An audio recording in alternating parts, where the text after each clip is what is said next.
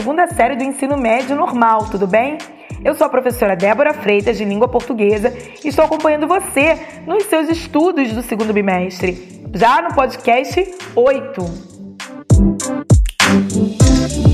Falaremos sobre o texto descritivo, as diversas formas de ver e sentir o mundo, com a descrição objetiva e a descrição subjetiva.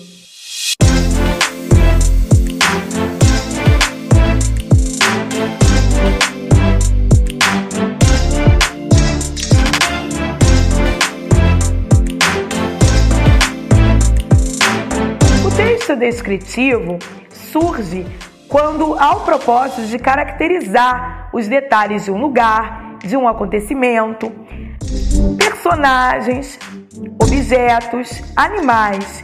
em geral, pode também ocorrer dentro do texto narrativo, a fim de descrever os seus elementos, como os personagens e o espaço. O texto descritivo auxilia o autor a transmitir suas impressões, sua visão pessoal de um fato.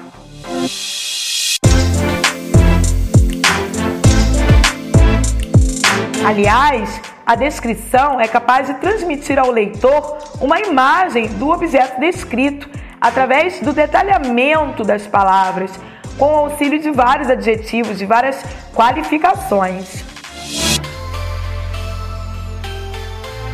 Uma boa descrição captura os detalhes de uma história com o auxílio de muitos adjetivos, de muitas qualidades e verbos de ligação, e leva o leitor a quase que enxergar por si próprio o espaço onde ocorrem os fatos e um ambiente de medo, de suspense ou de alegria a partir da seleção das palavras. São exemplos de texto descritivo, só descritivo, o currículo, o anúncio de classificados, a lista de compras, parte dos relatos de viagem, de relatos históricos e até mesmo de reportagens. Enfim, você usa o texto descritivo ao mencionar, por exemplo, suas qualificações em uma entrevista de emprego. Por exemplo, eu busco prática em atividades no setor de contabilidade. Inclusive, já fiz dois estágios com êxito em uma empresa multinacional. Ou procuro solucionar conflitos e sou dinâmico. Enfim, você se descreve, fala o profissional que é e o que pretende desenvolver. Existe a descrição física e objetiva.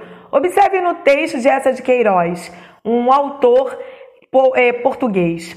Era alto, magro, vestido todo de preto, com o pescoço entalado no colarinho direito.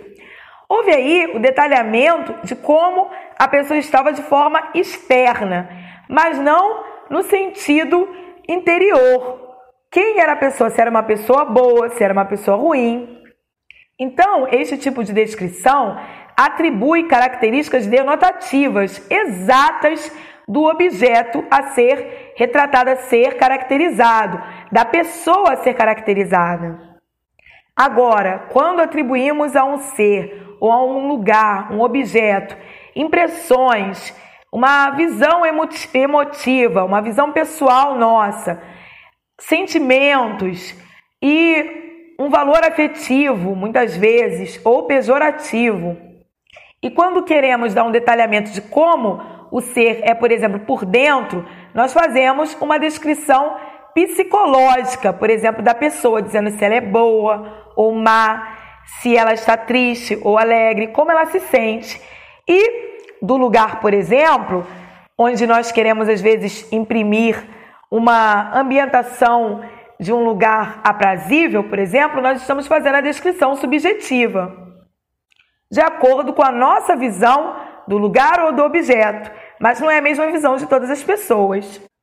Ouça agora, primeiro, a leitura de um fragmento de um poema, o Poema dos Olhos da Amada, de Vinícius de Moraes, e depois o significado denotativo, ou seja, tal qual está escrito nos dicionários, retirado do Google junto ao dicionário Oxford Languages. Então nós vamos analisar os dois tipos de caracterizações. Vamos lá. Ó oh, minha amada, que os olhos teus são cais noturnos cheios de adeus, são docas mansas trilhando luzes que brilham longe, longe nos breus. Ó oh, minha amada, que olhos os teus. Então, no poema de Vinícius de Moraes, os olhos da amada são caracterizados é, por um, uma perspectiva emotiva. Ele poderia ter sido mais seco, mais direto, falando que os olhos são escuros, uh, são olhos puxados ou amendoados, enfim. Mas, ao invés de, por exemplo, falar que os olhos são escuros, ele optou por dizer que são cais noturnos. Ele utilizou o recurso linguístico da figura de linguagem chamada metáfora. Ele comparou os olhos a cais noturnos, afirmando que eles são, é, são esta desta especificação. Perceba então a visão pessoal deste autor ao citar as características dos olhos da amada.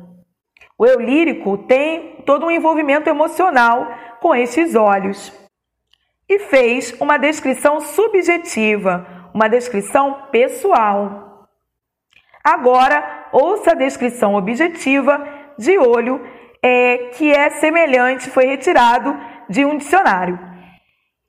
Olho, substantivo masculino, o órgão da visão, nos animais e no homem. O olho e seus órgãos anexos, pálpebras, conjuntiva, etc.